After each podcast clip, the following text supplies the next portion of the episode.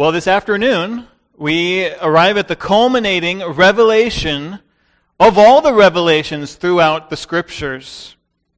It's the revelation of the eternal state. It's the culmination of God's redemptive story in history. It is the revelation of the consummation of the kingdom of God. And it's the final redemption of all things. It's the ultimate reversal of the curse.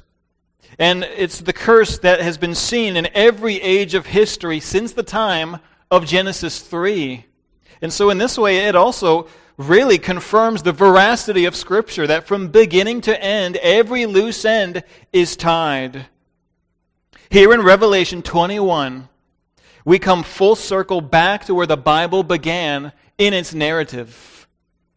The first two chapters of the Bible reveal a perfect world that God created and called good, with no sin and no curse. Interestingly, the final two chapters of the Bible reveal a perfect world that God will recreate, and it will be good and even superior because there will never again be sin or a curse. We've been going through highlights in the book of Revelation throughout this year, and I, I, hope that it's been encouraging to see the, the various visions that God has kindly given His church regarding the, the sovereign plan unfolding through the reign of Christ. And we've seen, just to sort of review, that, that Jesus is enthroned in heaven right now that he is reigning and that he has full authority from the Father to bring redemptive history to its ends. He has full authority to evaluate the churches. In the first couple chapters, you see him speaking to the churches and evaluating their spiritual state. He has ransomed a people from every tribe to follow him. And the, the rest of Revelation tells of how he's going to finish that redemptive plan through the work he did on the cross. We also saw that he has gathered a people who will not merely just be saved, but who will overcome. And that the driving theme of the book is that Christ wants his church, his people, to overcome or to conquer in a hostile world. And we've seen that Jesus has full authority to judge the living and the dead. That in his second coming, he will unleash his wrath as he gathers his people, a comfort to them, and as he judges the world, their terror. And we've seen that he will be the judge who summons all to his throne for final judgment. And today we arrive at the, the ultimate point in the timeline that all of this is heading to. The ultimate revelation of the glory and the good of God and his people, heaven on earth. This is the conclusion of Scripture. And in the immediate context, it's the conclusion of John's revelation, which means we need to remember why this final vision was given to the early churches it was written to, and thus why we need it as the church. It's important to note that it's important to remember that the book of Revelation was an epistle to literal physical churches in the first century. That it was written to not merely satisfy curious minds about the future, but it was written to saints who desperately needed encouragement in the face of persecution, and they needed to persevere in this world. This means that for every vision and revelation you see in the book, you shouldn't just have a fascination like these are really interesting things to come, although they are interesting. You and I are meant to reflect each time we read a vision and ponder how it prompts us to overcome in the Christian life. It's to reinstate our confidence in the Christ who reigns. That's the driving impetus of the book uh, to overcome. When Jesus speaks to each of the seven churches in the opening chapters, you recall, he repeatedly holds out the promise of reward to him who overcomes. To him who overcomes. To him who overcomes. He says it to all the churches. The ESV says to conquer. And conversely, you remember that Jesus also holds out the threat of judgment against those in his church who will fail to overcome.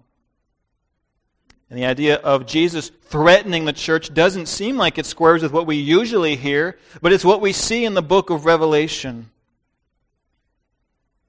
It's the same impetus that the book closes with in these final chapters, as we'll see. Last month I taught from Revelation 20, which was a very sobering and solemn passage as we considered the, the revelation that John had of a great white throne judgment. When all humanity will be summoned to gather before Christ as judge. And all who were not found in his book of life will be punished for eternity in the lake of fire. Eternal hell. And really, while that revelation that we saw, as sobering and solemn as it is, although it definitely should arouse a sense of urgency for unbelievers to repent and believe upon Christ for salvation, uh, the primary intent of that passage is actually still for believers to consider. Uh, believers are supposed to consider the last judgment.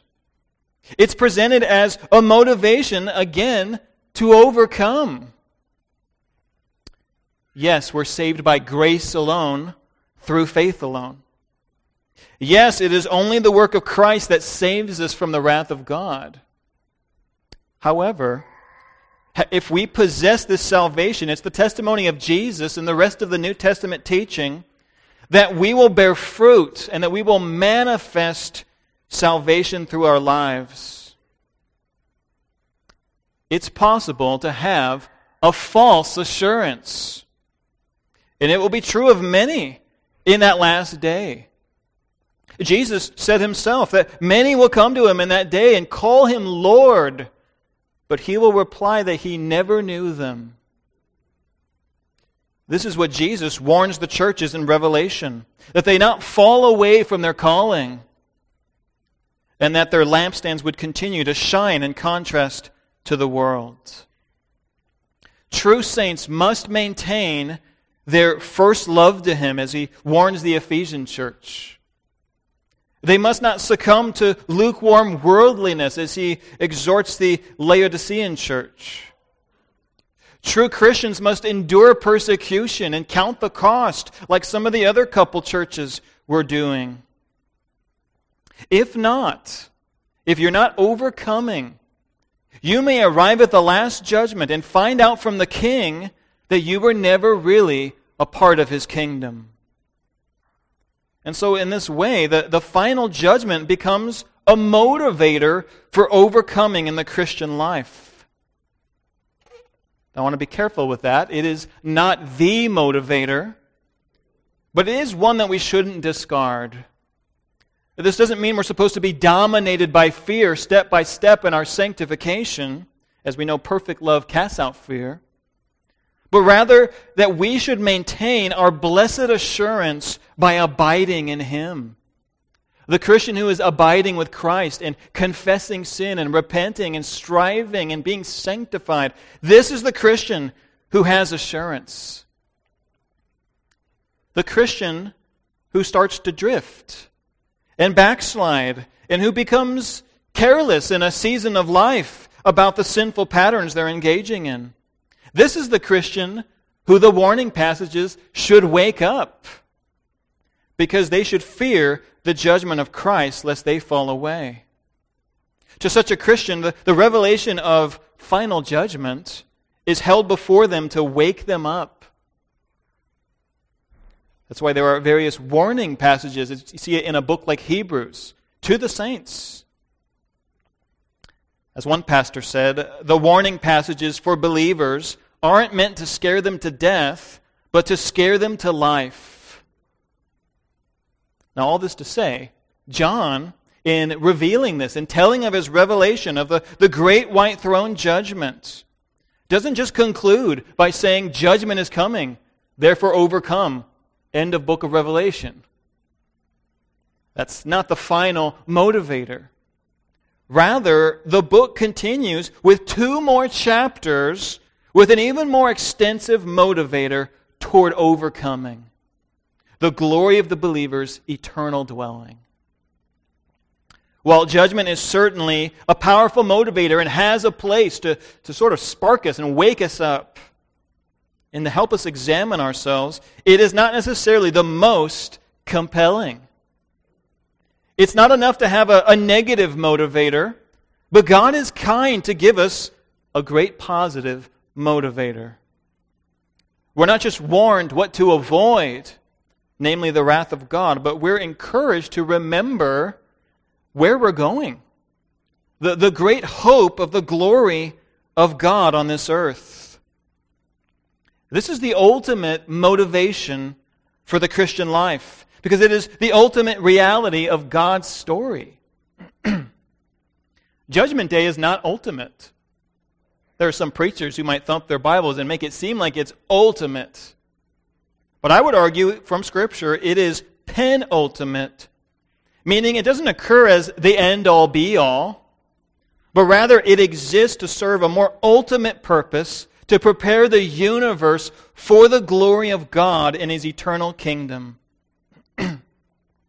what God does is he purges his created universe from sin and from the curse for the maximum display of his glory and the enjoyment of his saints. This is the chief end of man to glorify him and enjoy Him forever.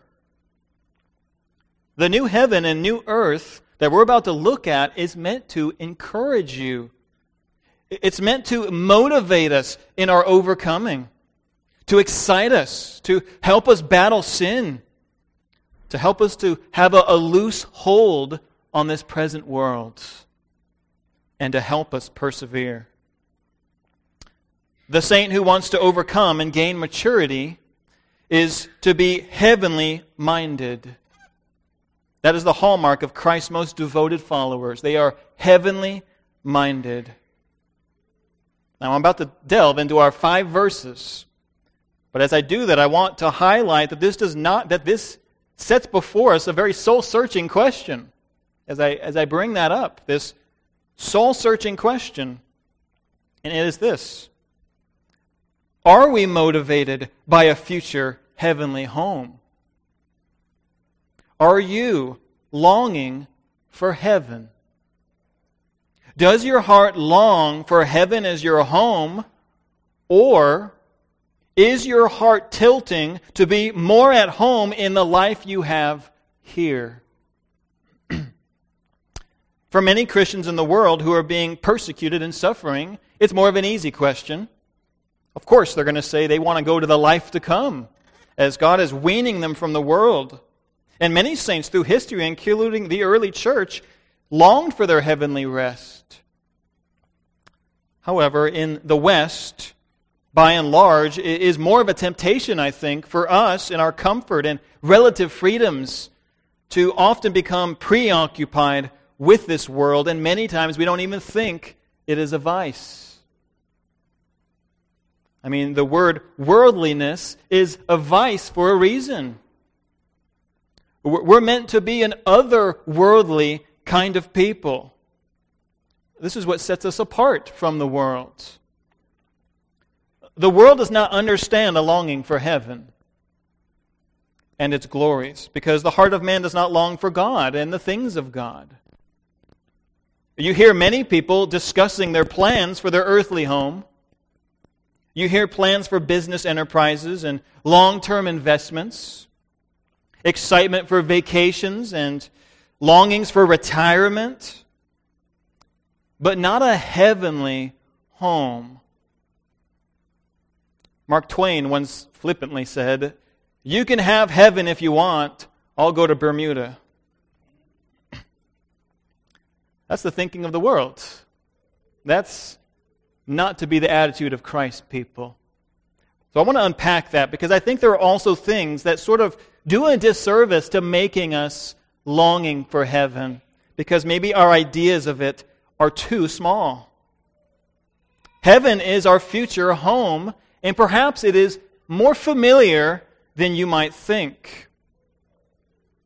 This isn't to say that we should despise God's good blessings here, by the way, and the ambitions we have in this life, but it's that these are not to be our chief treasure, our, our chief aims as we go from day to day.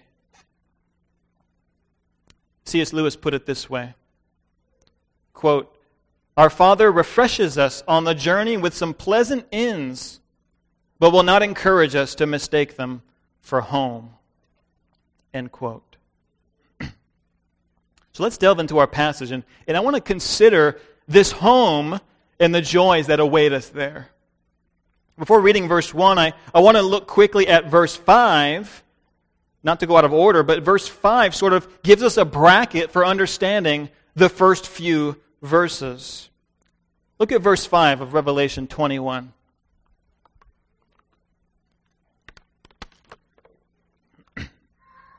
Verse 5 and he who is seated on the throne said, Behold, I am making all things new. He who is seated on the throne is a, a, common theme that comes up in Revelation. It's Jesus himself. And what he says in that verse should rivet your heart and mine. Behold, I am making all things new. And there's a lot packed in that all things that we, we can't unpack here today. But what I want to do in the remaining time is draw out five things that he has made new.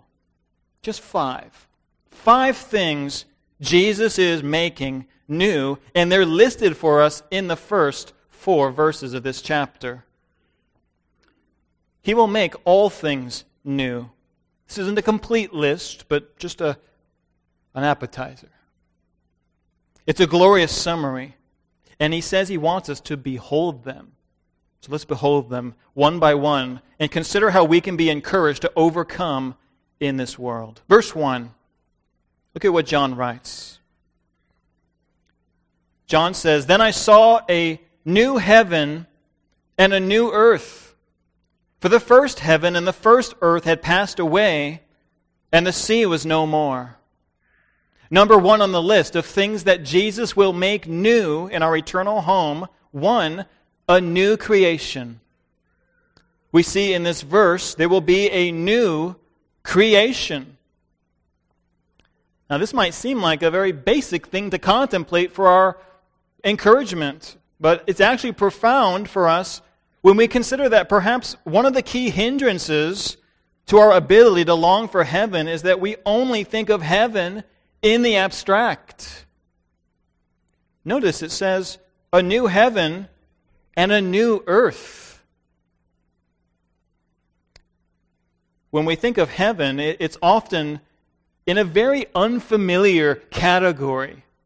And I would submit that that's not exactly how Scripture wants us to long for heaven. When we think of heaven, we often think in some sort of hazy way. Like there's, there's clouds, there's just kind of fuzziness. There's people singing all the time.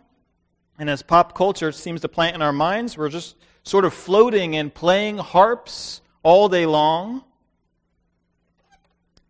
And you know, that, that sort of spiritualized thinking regarding heaven does a disservice to our longing for it. I think it does a disservice for how we tell the world about it. Yeah, they want to go to Bermuda. Because Scripture gives us something more concrete. When Scripture describes the eternal state, it, it describes in ways that communicate physical redemption. It is a new heaven and new earth. But we're sort of, we sort of think that when we have to think of heaven, that we have to sort of block out the physical. And we, we sing songs like, I can only imagine what it will be like. And that's, there's truth to that. But perhaps God actually wants us to make an attempt to imagine what it will be like because He's revealed aspects of it in His Word. the strictly spiritual, abstract idea of heaven actually comes more from the influence of ancient Greek philosophy and Plato than it does from the pages of Scripture. Yes, heaven at this moment is in an intermediate state, and we know that the saints are in a spiritual state, but that's not their ultimate hope. They await physical resurrection. Creation, even, according to Romans 8, groans for a new redemption when the glory of God will be revealed. And our passage here, at the end of history, shows that the culmination of our hope involves a new heaven and a new earth. It's important to note new heaven and new earth as being joined together as one. Someone might ask why there is a need for a new heaven if, if heaven is perfect. But I think this actually misses the emphasis that's being given. Later on in verse 4, he describes the things that pass away. I, I don't think he's necessarily annihilating all of his creation, but he's renewing it and he's restoring it and he's ridding it of the curse because it was good. The main point is not so much that heaven and earth as we now know them will pass away because Christ is just you know sick of them. It's the idea that he's doing something brand new with them. And what he is making is the joining of heaven and earth in a restored paradise. We need to remember why the chasm is there in the first place. Heaven is now separated from earth by sin and death. But a time is coming when the fallenness of this world, after the great judgment, will be purged, and heaven the paradise we once lost will now be regained and will indeed be new as it exists on the earth. And the earth will be new as it now has heaven upon it. What's happening is redemption, renewal, restoration. And there's an important note added that might make you scratch your head. And the sea was no more. That part might seem like a bummer if you love the beach or love the sea. Uh, I want to kind of unpack why that would have been significant. We sort of need a little bit of Jewish background regarding the symbolic nature of the sea. Uh, the absence of the sea is an important phrase because it would have communicated to John's audience and Jews of the day that this new heavenly earth would have the absence of evil and disorder, the absence of chaos. If you do a scripture study of the sea in Scripture, even all the way back to the beginning of Genesis, you'll see that it's often a symbol associated with unrest and disorder and chaos. And it's often a symbol of separation between peoples. A separation, certainly, for John as he was on the island of Patmos. We remember even in the heavenly vision in Revelation um, earlier on, in chapter 4 that there's a sea of glass between God and the inhabitants of heaven. And even in the last chapter, in chapter 20, it says that the sea gave up the dead that were in it, meaning all who were lost and gone. This, this realm that was symbolized as disorder would now give way for what God is doing. And the point here is that this new creation has none of that disorder to characterize it. No chaos, no evil, no separation of peoples from one another, or separation from God. It is Eden restored and localized. I want to mention again that it is crucial that we view our final home as part of a new physical creation. Because I, I, I, do think that we sometimes, or Christians tend to, suppress their natural, God given longings that God gave us in our DNA. We're not called to deny the physical and then hope for the spiritual. That's actually a, a, pagan idea and unfamiliar to Christianity that emphasizes resurrection. We're called to long for spiritual things, but also for the redemption of physical things, the redemption of our bodies. This is how He designed us. This is how we're wired. So when we're trying to suppress the desire for things of this world, we might be doing a disservice to our longing for heaven. Sometimes Christians trying to sound ultra spiritual and they say things like, "Oh, I don't I don't want the streets of gold. I don't want the, you know, the jewels and all of that. I just want God." And well, yes, we do want God supremely, and if he was only all that there is, we would be happy. But that's not the way scripture wants us to be motivated. That's not the way God has designed us. It's not wrong to want to enjoy God's created gifts. In fact, it's encouraged and it's God's idea. Jesus used physical rewards and even land often to encourage his disciples toward faithfulness. The New Testament epistles constantly mention the inheritance that awaits us. It wouldn't be repeated so much if we're supposed to deny these desires. Now, we're not given complete details about this new creation, but we have hints of its features, and we don't have time to touch on them, but here's a few. In chapter 22, uh, a tree of life is mentioned, hearkening back to the garden in Genesis. Leaves are mentioned. A river of life was mentioned.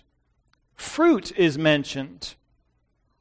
And while these descriptions do seem to have a, a symbolic connotation placed upon them, I think it's reasonable to assume these are also going to characterize the kind of creation God is going to make. The God who's doing this recreating is the same God who made the abundance of plants and mountains and canyons and rivers and diverse animal life. This is the same God who is making the new heavenly earth. And it's going to be very good. Put it this way if you're not persuaded, think about this.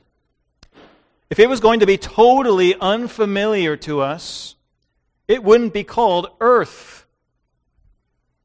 Just as our resurrected bodies will be enhanced versions of our current bodies, they're still going to be bodies. So the earth will be resurrected as an enhanced version of this creation, of this earth. And we're going to have a body like the risen Christ. And Christ in his resurrection walked and he spoke and he even ate. We will likely do the same. This is meant to encourage you to overcome. It's to remember that the saints in John's audience were martyred, and this would, of course, appeal to them that as their world was stripped away, God had something prepared in a new creation. The hope of resurrection of their bodies and a new creation would have prompted them to hold loosely onto the world. And it should prompt us to do the same. The best is yet to come. If this creation that we enjoy, which is tainted by the fall, is so beautiful, what will the creation be that is to come? He continues with more in the passage. Number one is a new creation. And that sort of sets the foundation of what we're expecting this physical, renewed universe. And that would be glorious enough, but he continues. Look at verse 2. John writes that there's more. And I saw the holy city, New Jerusalem, coming down out of heaven from God. I want to stop right there in the middle of that verse and just highlight our next point before we even go on and that's that there is a new society on this new home. So we got a new creation, and God reveals there will be a new society. When Christ makes all things new, he makes a new creation, and it says here, a new society is coming to the earth. It says the holy city, the new Jerusalem, coming down out of heaven. It's worth noting that this is the exact answer to the prayers of the saints through the ages. Your kingdom come on earth as it is in heaven. It will literally descend. And as Jerusalem was the capital of God's nation Israel, this will be the capital of the new heavenly earth where the king reigns. And it's important to view it as such because God is revealing to his people that our home isn't entirely unfamiliar to us.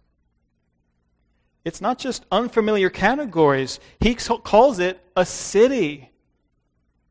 A city. a city is a place where people dwell together in community. It's localized. It's a place of interaction, of, of cooperation of building, a place where there's multiple homes and neighbors and people are sharing a bit, a place with a seat of government and structure. Now, I know these things are tainted in our fallen world, and many of you love living away from a city. And cities are often met with great disillusionment. But let's note that this is an entirely different city than anything we see here on the earth. Being a city is not the problem, sinful man is the problem. This city that is coming is not from the earth. It's a city coming straight from heaven, and it says it's from God. I mean, just ponder this. This means that the ideals of a city, such as a, government that functions rightly, neighborly cooperation, interactions, and, and building, will be in their ideal, perfected form. Before getting into the moral implications of this heavenly city, as it's called holy, I, I want to still just camp on the fact that it's called a city. Our eternal home is described as a civilization. Why is this significant? Because, again, we often have very abstract, spiritualized views of our heavenly home. And this could be a disservice in our motivation to go there. Scripture describes it as a city. Humans were made by God as his image bearers to use their dominion to build civilization and, and enjoy it. And we should never forget that civilization is God's idea.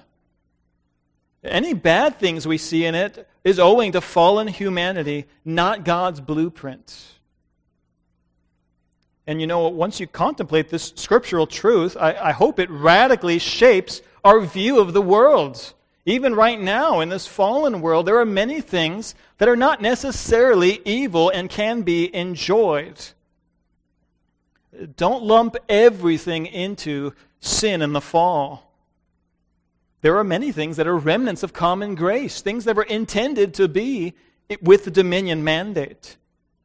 Before the fall, man was told not to just stay in the garden and sing songs to God. He was told that he had dominion, that he was to tend the garden, that he was to subdue the earth as they multiplied. Here's a meditation for you, just, just as an imagination exercise, because I want us to fully appreciate the goodness of this city. I want you to imagine that sin had never been committed by Adam and Eve or any other members of humanity. That, that life had continued on and they multiplied and filled the earth. What would have developed on this earth with no sin, no curse? We can't know for sure, but I'm going to venture here. I imagine that they would be finding better ways to tend the garden, that perhaps they would come up with better tools, perhaps better ways to garden in, in itself. Perhaps using the earth and its resources to build. Perhaps houses would be built and constructed, uh, buildings and roads, and as the people started to gather in greater communities, uh, bridges and all sorts of architecture, people would use their creative abilities as image bearers to find ways to make it aesthetically pleasing. Different tastes, different varieties. None of those things are sinful things they would be done well. And unlike Babel, which tried to just build a city to, to, make a name for themselves, people would have done it to construct it for God's honor. People would have probably created many forms of various arts paintings, sculptures, music. Humans would have probably made advancements in the use of the earth's elements and engineering. Electricity would probably be discovered and utilized. God made this earth to be subdued and used for man's good and for his glory. Humans would have developed different forms of recreation, and games and sports, and I think kayaking and adventuring and exploring. I, those are not sinful things. You could even argue that one of the first things man was to do was recreational eat of the fruit of the trees. It's God who made otters play. God designed us to enjoy, and it's not sinful. Now, again, this is imaginary. That none of this is none of this has happened.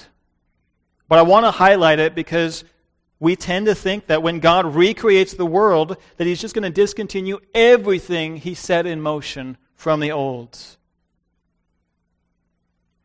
All of these things I mentioned could have come about by our original dominion mandate, but let's not forget our original mandate is not going to be erased in the new earth. If you look in chapter 22, it says, We will reign with him forever.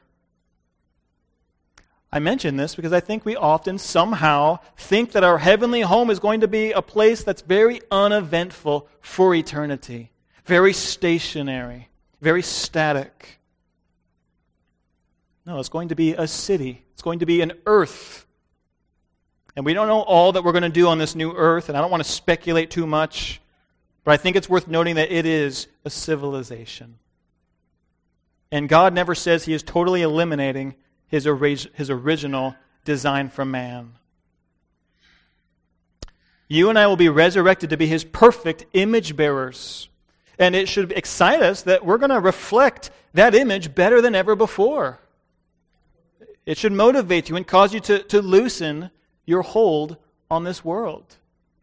We want to do big things and we have big plans. That's nothing compared to what eternity has in store.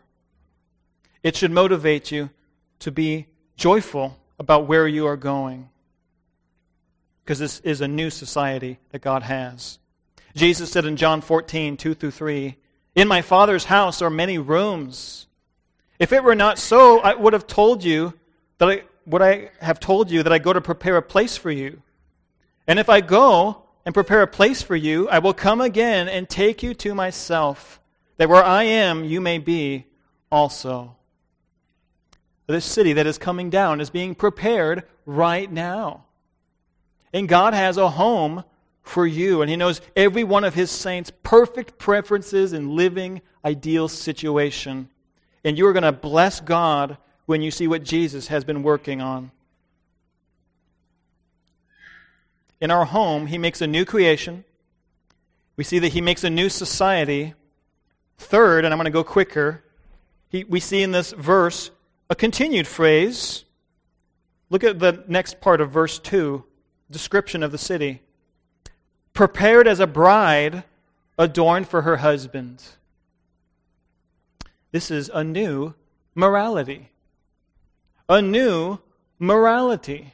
So we have a new creation, we have a new society, and in this world will be a new morality. It is important that we remember that a key feature of this civilization from God, this new society, is that it's going to be holy. I mentioned earlier that cities are often marked by things such as a, a, seat of government, a place of interaction and cooperation between neighbors. In this fallen world, since the dawn of time, this is not really what we see doing, going well in cities. Cities have often been marked by a lack of harmony in these things neighbor with neighbor, governments that become corrupt. In this fallen world, it seems that the larger the city, the, the more wicked and godless and corrupt it becomes.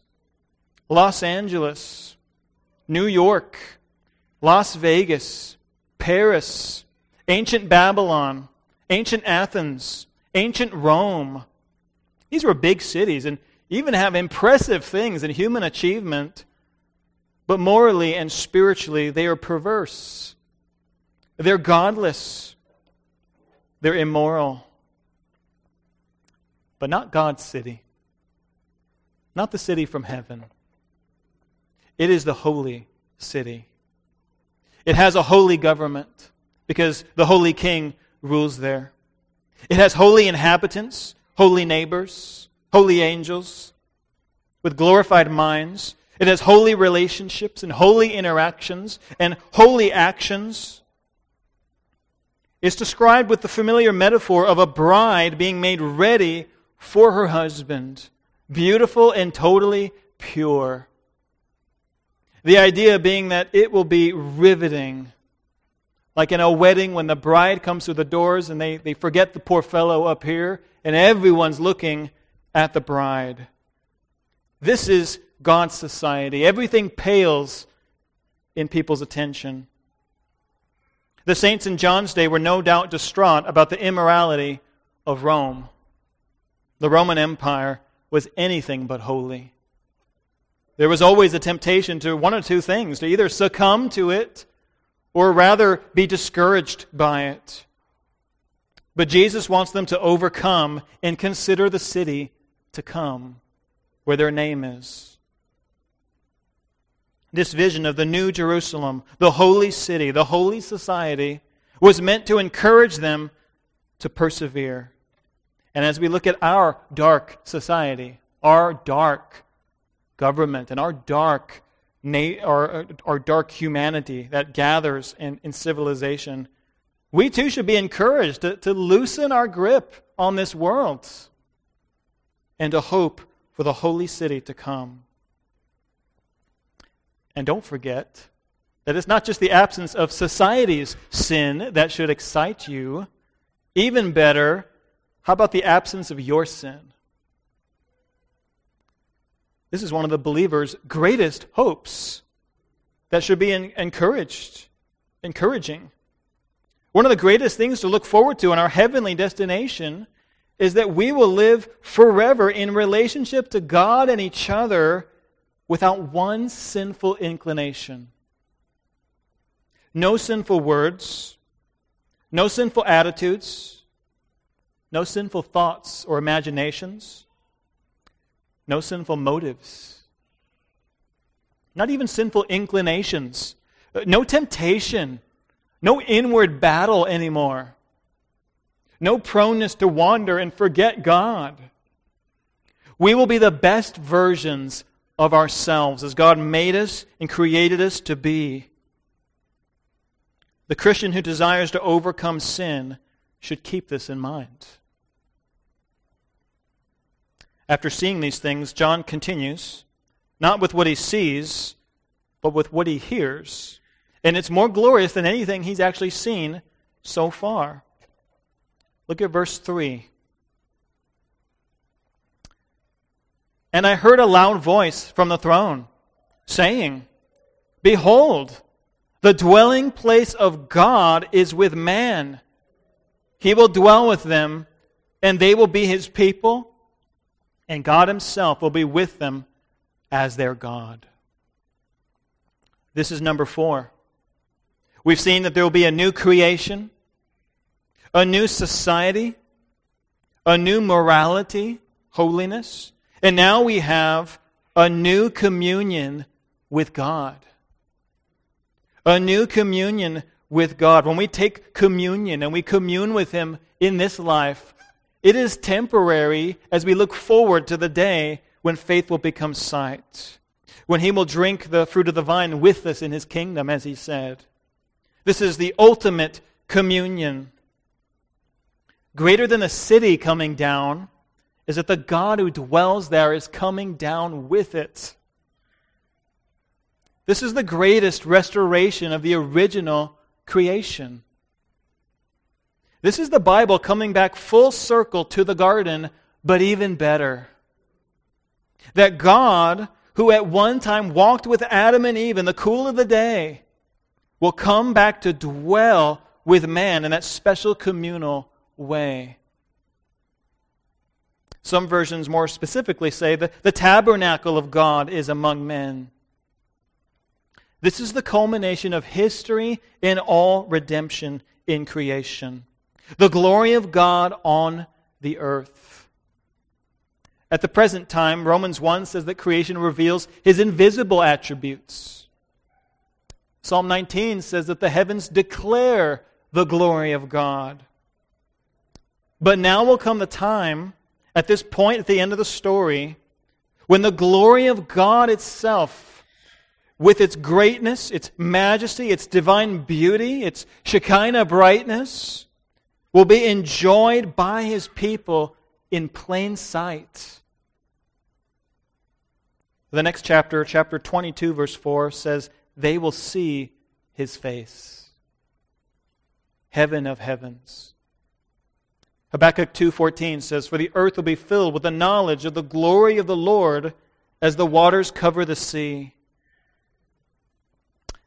And note, by the way, it's not just that his dwelling place will be with man, as though he's, he's still just aloof. That would have still been grand, by the way. He could have decided he's going to descend and still stay at the top of a mountain like Sinai.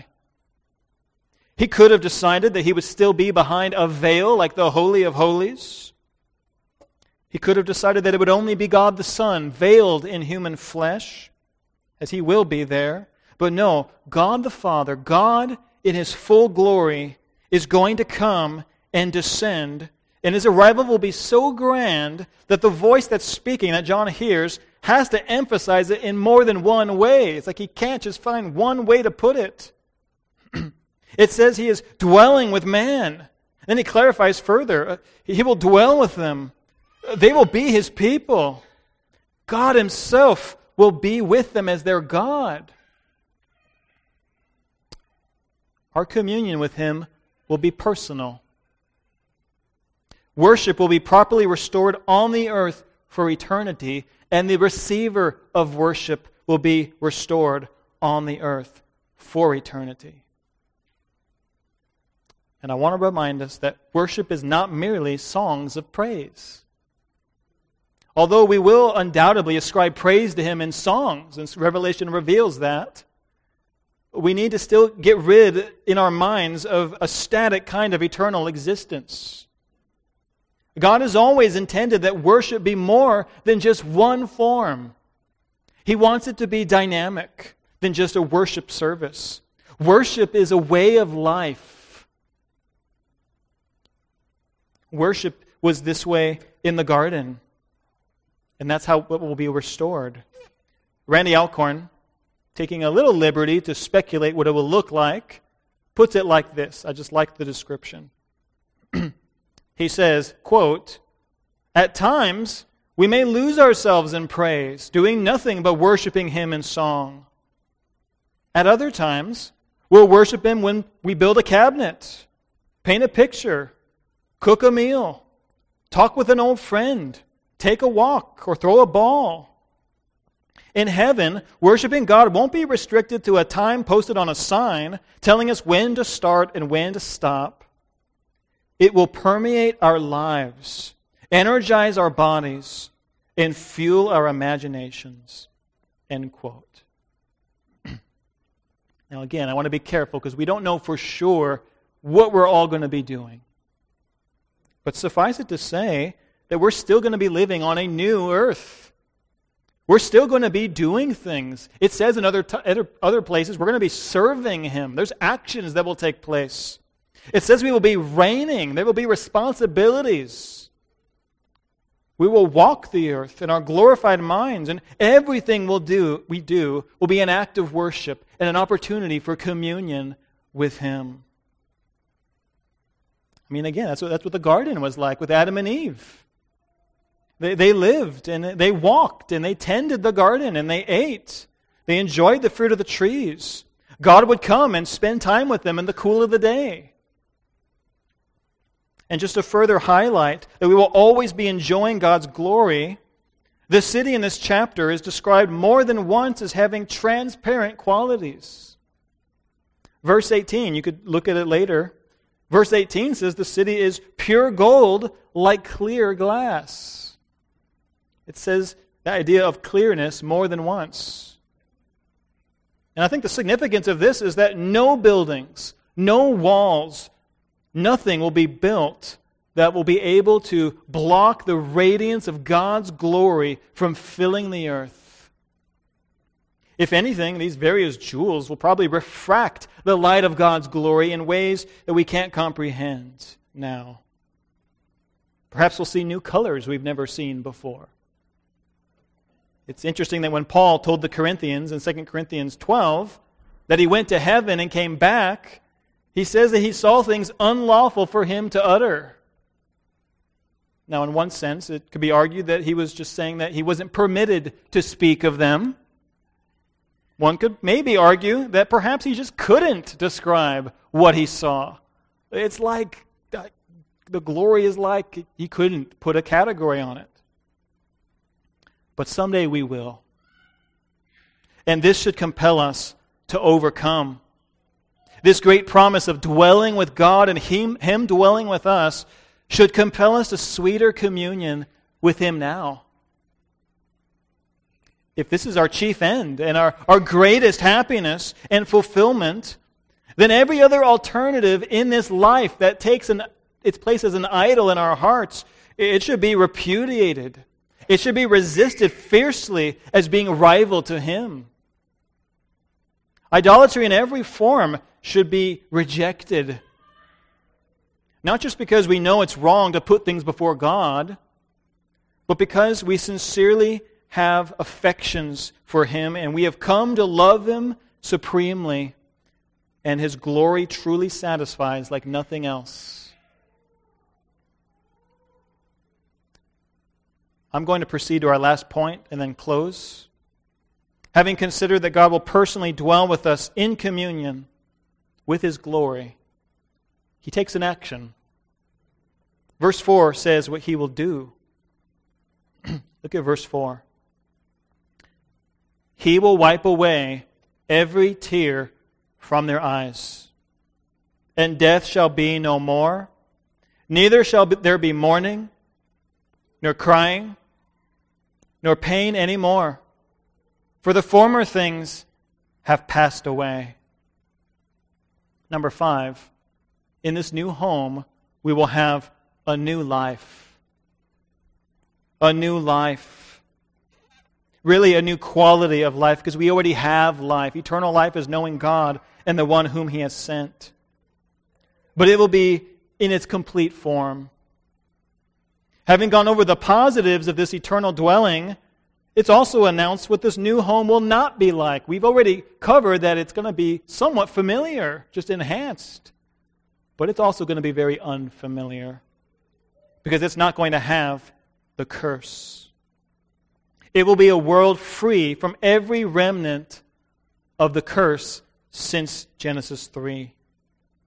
It will be a life free from the effects of the fall that plague our human condition.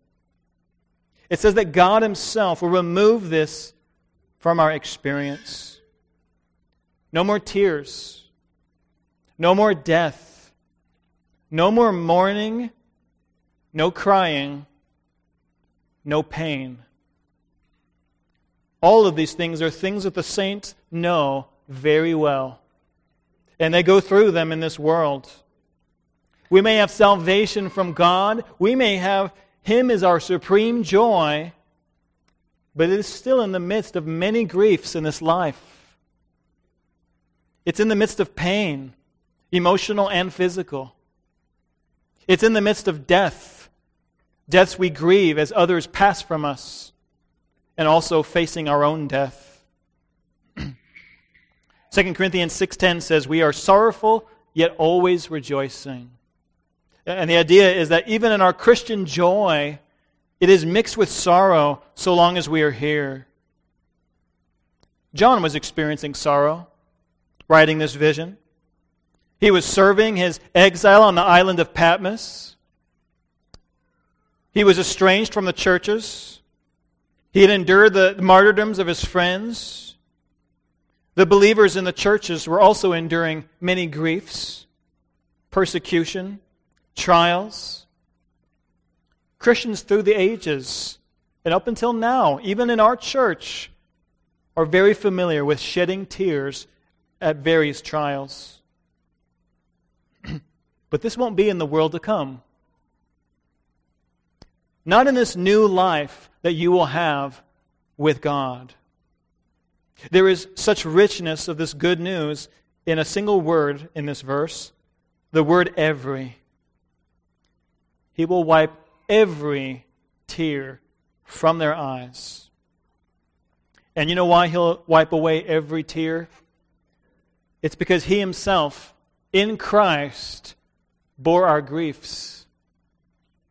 He bore in himself all of these effects of the curse through his life and on the cross.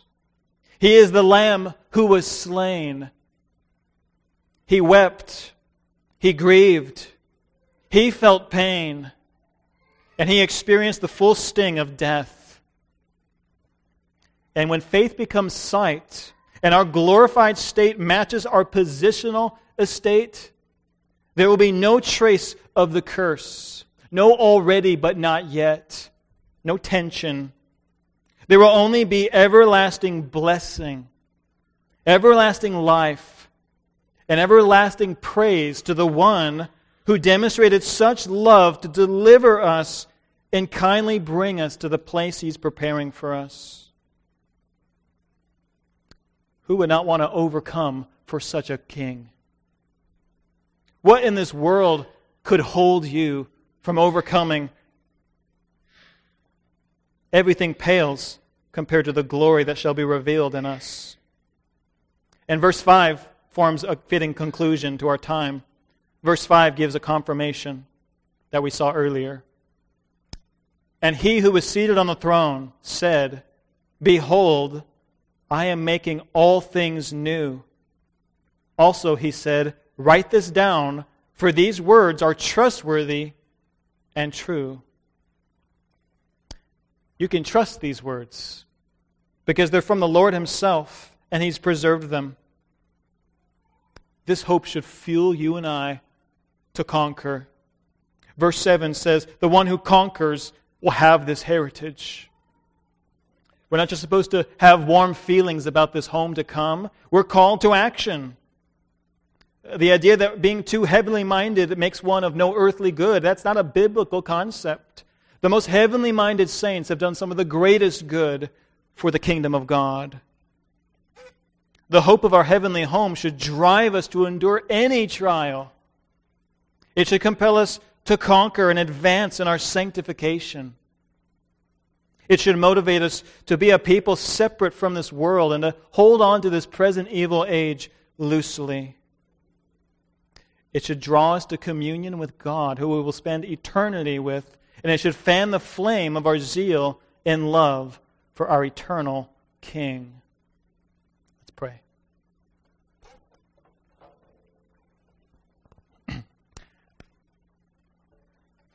Father, no eye has seen and no ear has heard what wonderful things you have prepared for those who love you.